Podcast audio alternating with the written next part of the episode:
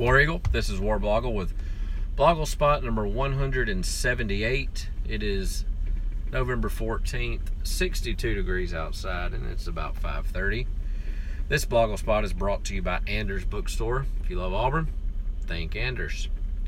Well, it's Monday, following Auburn's 13 to 7 loss to the Georgia leg humping dogs. Uh, I was there. Spent the night in Stone Mountain, technically Tucker, Georgia, I believe. Drove over early uh, Saturday morning.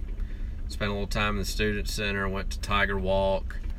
Uh, hung out around the stadium till about an hour before the game. Went in, sitting in the lower section, um, and I heard probably the nicest, or at least the least mean, Georgia fans that I've ever heard. The stadium was quiet. They were trying to get them loud. They weren't loud. Um, actually, had one lady tell us, "Don't beat us too bad." Um, remember, they were, I guess they were four, five and four and five. What are they? Five and four. Five and four. They were five and four. Um, and I was sort of amazed. I, I didn't get too excited about that because fans being down on their team means absolutely nothing, and Georgia means that that happening at Georgia means absolutely nothing, considering how this this route this game has gone in the last decade. Um, Auburn proceeded to sort of take over the first half. They only have one scoring drive. They had an interception on a terrible pass on a trick play that Kirby Smart copied from um, what's his name? Uh, what is his name? Al Borges. He copied the Cadillac to Anthony Mix play from the 2004 game. Uh, and the guy threw, I guess he was trying to throw it out of bounds, but he threw it right to Tray Matthews. So everything was going good, and the it wasn't going good. It was fine. They were they were losing seven to nothing. Their offense had kind of moved the ball. They threw the ball deep a few times. They didn't get called for. We didn't get called for a pass interference that probably should have been, and then did get called for a pass interference that shouldn't have been.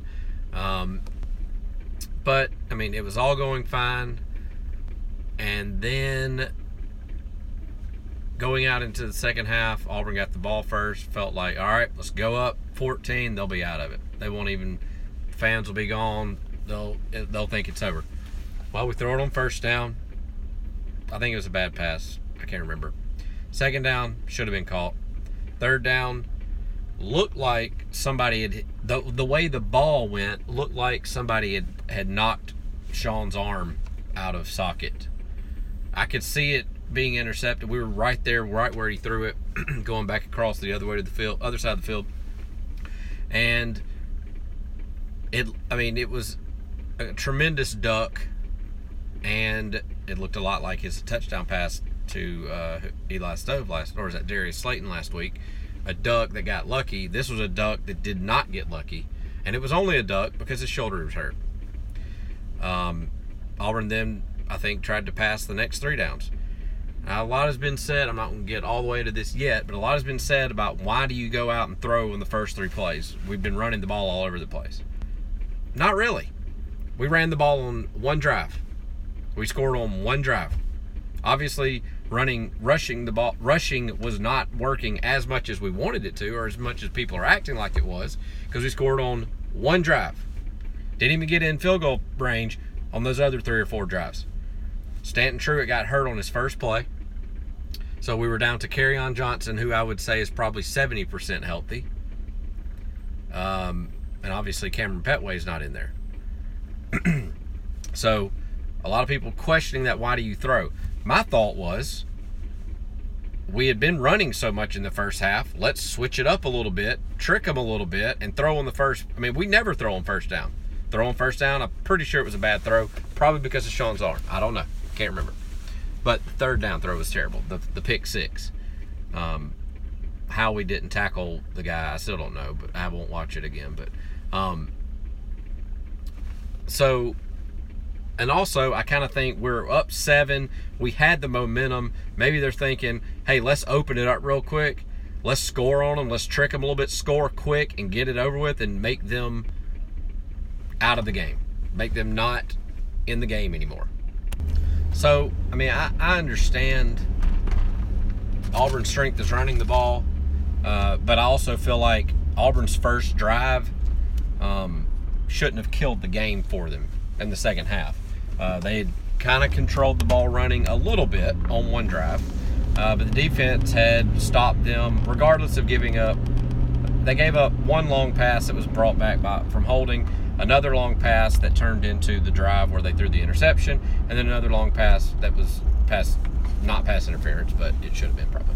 Um, so the thing is, I don't think them going out and throwing three passes killed the game. The way those passes were thrown might have been, and especially the interception, what ended up being their only touchdown, killed the game, killed Auburn's chances. It shouldn't have, but it did. Uh, if you think about it, Auburn. Well, let me review the rest of it real quick. So obviously Auburn, the rest of the game, um, did not get a first down. They went three and out every time. They had a bunch of three and third and twos, which I, I will admit I, they probably should have run a few of those. But if you're out there, and let me tell you, the, the, the as I said, the stadium was quiet in the first half. When they intercepted that ball, it sounded like they had won the national championship.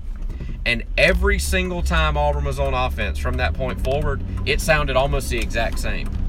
The last drive of the game, you couldn't hear a thing. So, that interception changed the game 100%. It was no longer five, loss, five win Georgia, four loss Georgia. It was like they were playing in the, in the national championship game. And I know they're they're bad this year. They have talent they're bad. They played all together bad. Um, and again, their offense didn't score a touchdown. Um, but their defense is just good enough, and our offense was hurt enough that it just didn't work.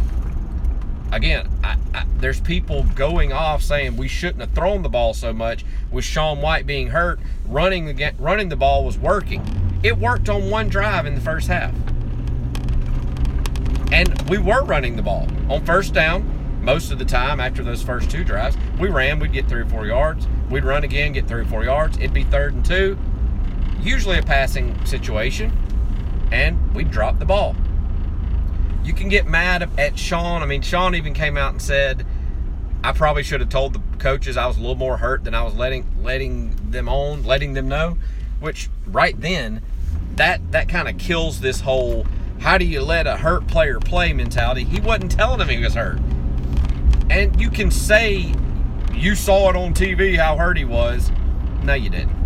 It, you're looking at it after the game when you're mad and and all of that. You and there were still passes that should have been caught, especially two on the last drive of the game. Multiple passes that were dropped by normally sure-handed receivers that have been playing much better this year. I mean, I I don't know. It was a terrible second half. Nothing got done. And when when it feels like that, I, I was in the stadium. I know when it feels that that I don't know the word I'm trying to say. When it feels that dire, when it feels like nothing is going your way, the crowd is louder every single time you don't get a first down. It's not simple to sit there and go, all right, well, maybe we should run this and this and this instead. You're going to use your strength with an entirely hurt backfield as best you can. You're not going to get crazy with the four string running back. You're not going to get crazy with the with the quarterback that even though he wasn't 100%, still should have caught they still should have caught some balls. You're not going to get crazy with it. You're not going to throw the ball 40 yards downfield. You could see throwing it 20 yards downfield, it was a duck. And then there's the argument that how do we not have a viable backup? Well, did any of you think Jeremy Johnson was going to be what he was? Sean should be the backup. Nobody, everybody in the world thought Jeremy Johnson was going to be awesome. And then things happened in his head, I believe, that just, I mean, you can't point to this and go, we don't have a, a good backup. Well, John Franklin III is fine running the ball. He ran it a few times. I think he got a first down. Um, But again, we saw last week, if that's all he's in there for, they're going to stop it eventually. It might work one out of every seven plays. But usually if he's in there, think about that. If they're if he's in there, they know he's not going to throw. We haven't gotten a first down in the entire second half. What do you think that defense is going to do and play like? They were already playing lights out because they had the crowd behind them. They had that bloodthirsty look in their eyes because Auburn wasn't able to do anything. So every single play got harder. Every single one. I don't care what you change. I don't care if you're running it instead of throwing it. I don't care if you throw it instead of running it.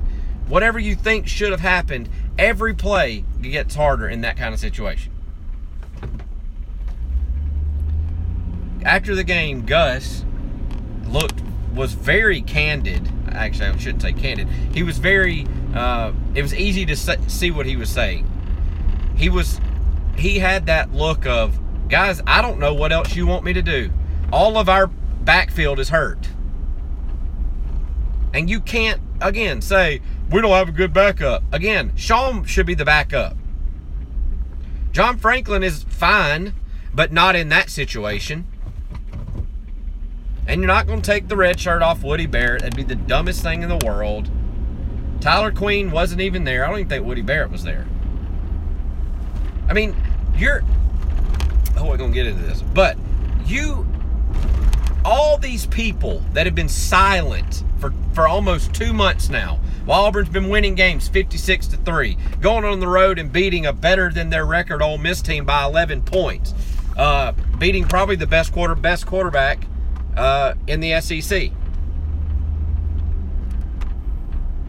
Sorry, my phone's ringing. I don't know if it's recording or not. Probably beating the best quarterback in the SEC, and all of a sudden, we're the worst team in the world again. That was probably the best defensive performance of the year, considering the circumstances. But then the offense goes out there with an entirely hurt backfield, can't do anything in a road rivalry game with the with the crowd behind their back like they've never heard all year, and we're all of a sudden the worst team in the world. We got to make changes in the coaching. That's ridiculous. It was a terrible game. It was a terrible second half. Really a terrible game because the offense didn't do a ton anyway. I don't care what you say. They didn't run that good in the first half anyway. Kerryon had 99 yards. He probably got 70 in one drive. I mean, you show how dumb you are. If you want to sit there and go, well, I just don't know what we're going to do with these coaches. What were you saying the last six weeks? Well, who'd we beat? Yeah, that that shows who you've got right there. That shows your line of thinking. If you're gonna look at it, who's Alabama beating? If you're to say that, who is Alabama beating? They beat LSU. Auburn beat LSU. They beat Arkansas. Auburn beat them by a lot worse. They beat Mississippi State really bad. Auburn beat Mississippi State really bad. Led them score two touchdowns in the second half while sitting on the ball. They beat USC, who's might. They beat USC. I'm sorry if I'm jumping in and out. My phone keeps ringing and I don't know how it's recording. They beat USC, who might be better now, but that team was. That's not the same team that Alabama beat the first week.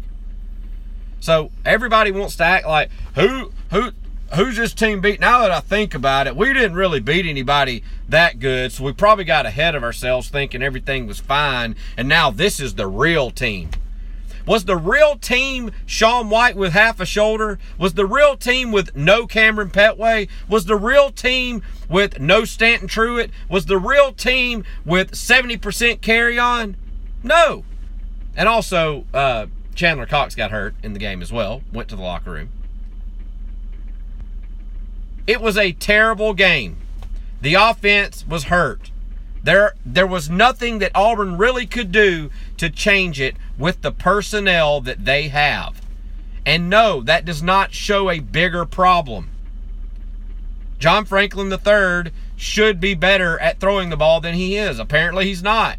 Jeremy Johnson shouldn't be what he is in, he, in his head, but he is. Regardless of all these dumb things. Where were you the last six weeks? Acting like we're the worst team in football right now. It was a terrible second half by the offensive team that did not have their top five players at 100%.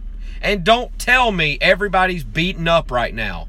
No, everybody is not missing almost all of their best players on the or all of their backfield. Anyway, I'll get into this more later, I guess. You notice how these Blogle spots are a lot more fun when there's idiots out there? All right, Blogle spot number 178, done. War Eagle.